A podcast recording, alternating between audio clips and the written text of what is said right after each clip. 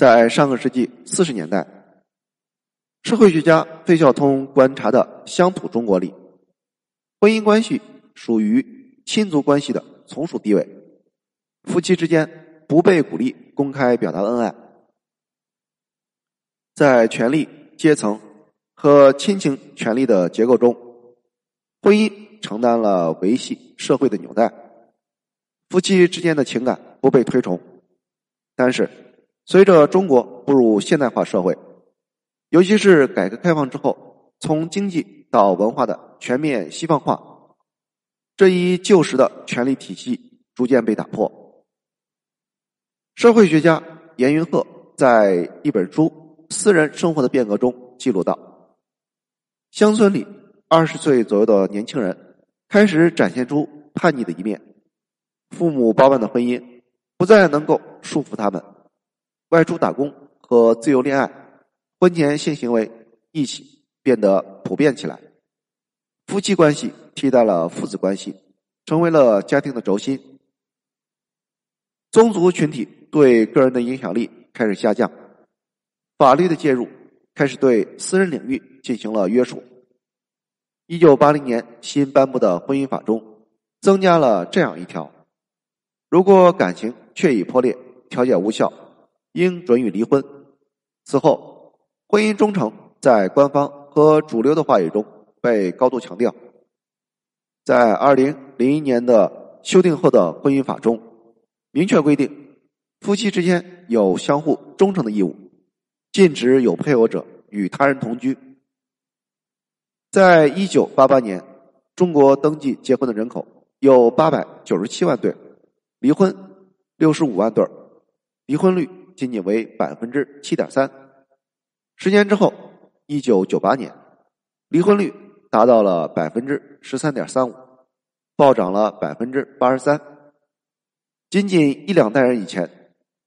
我们组建家庭还是为了满足传宗接代、抚养教育和赡养老人，受到邻里亲族之间的监督。但是，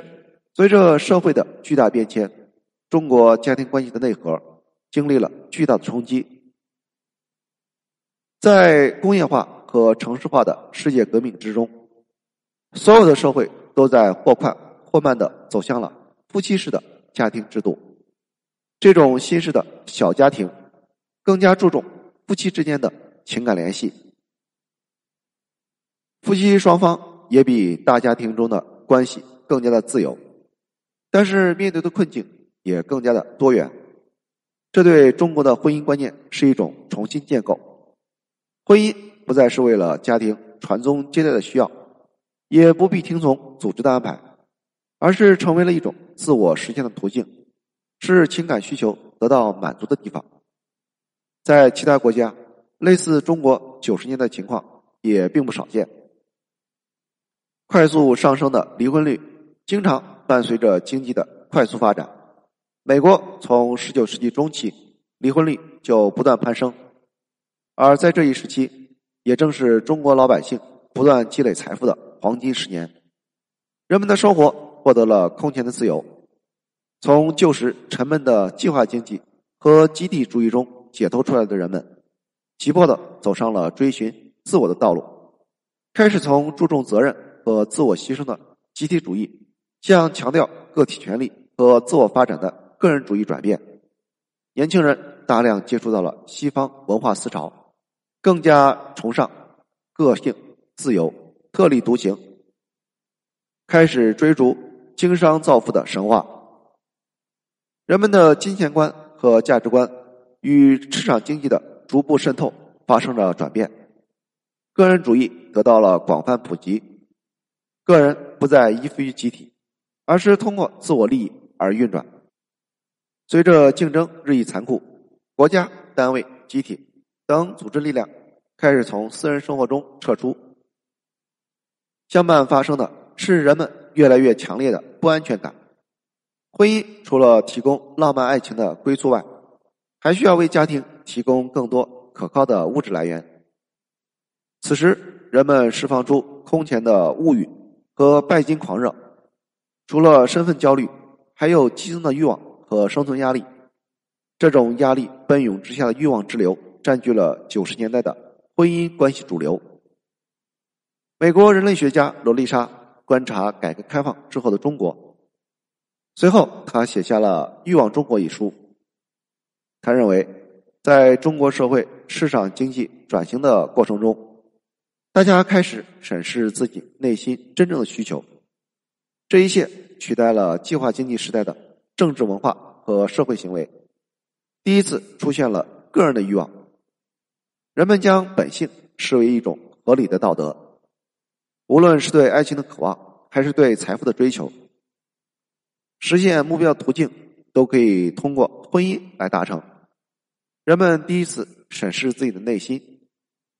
我想要什么，而不再是我们需要什么。回到中国，中国传统做人的机制就是孔子所说的“克己复礼”，是一种道德性的自我约束。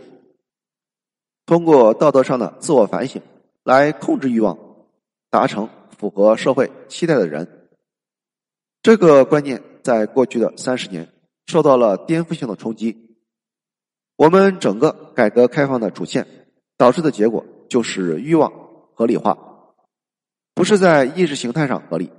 而是在社会实践中开始合理化。这个跟消费主义浪潮有着直接的关系。为了使欲望得到更多的满足，我们的道德就不再努力去压抑欲望。那些抓住机遇的人。可能会迅速的积累起大量的财富，但是，一旦婚姻中的一方跟不上另一方的步伐，就很容易变得枯燥落伍，双方失去了共同语言乃至爱情。如果丈夫不能像周围的同学朋友一样迅速成功，也会遭到妻子的嫌弃。同样，随着女性就业机会增加，也被鼓励实现自我价值，特别是。不依赖于婚姻的自我欲望满足。一般来说，女人总是希望自己的丈夫是强者。在过去，阶层流动性很困难，在一个阶层相对固定的社会里，攀比会少一些，生活的矛盾也会少一些。但是改革开放以后，成功变得更容易，阶层分化、贫富差距加大，这些都为攀比滋生了土壤。谢谢收听，欢迎评论、点赞和转发。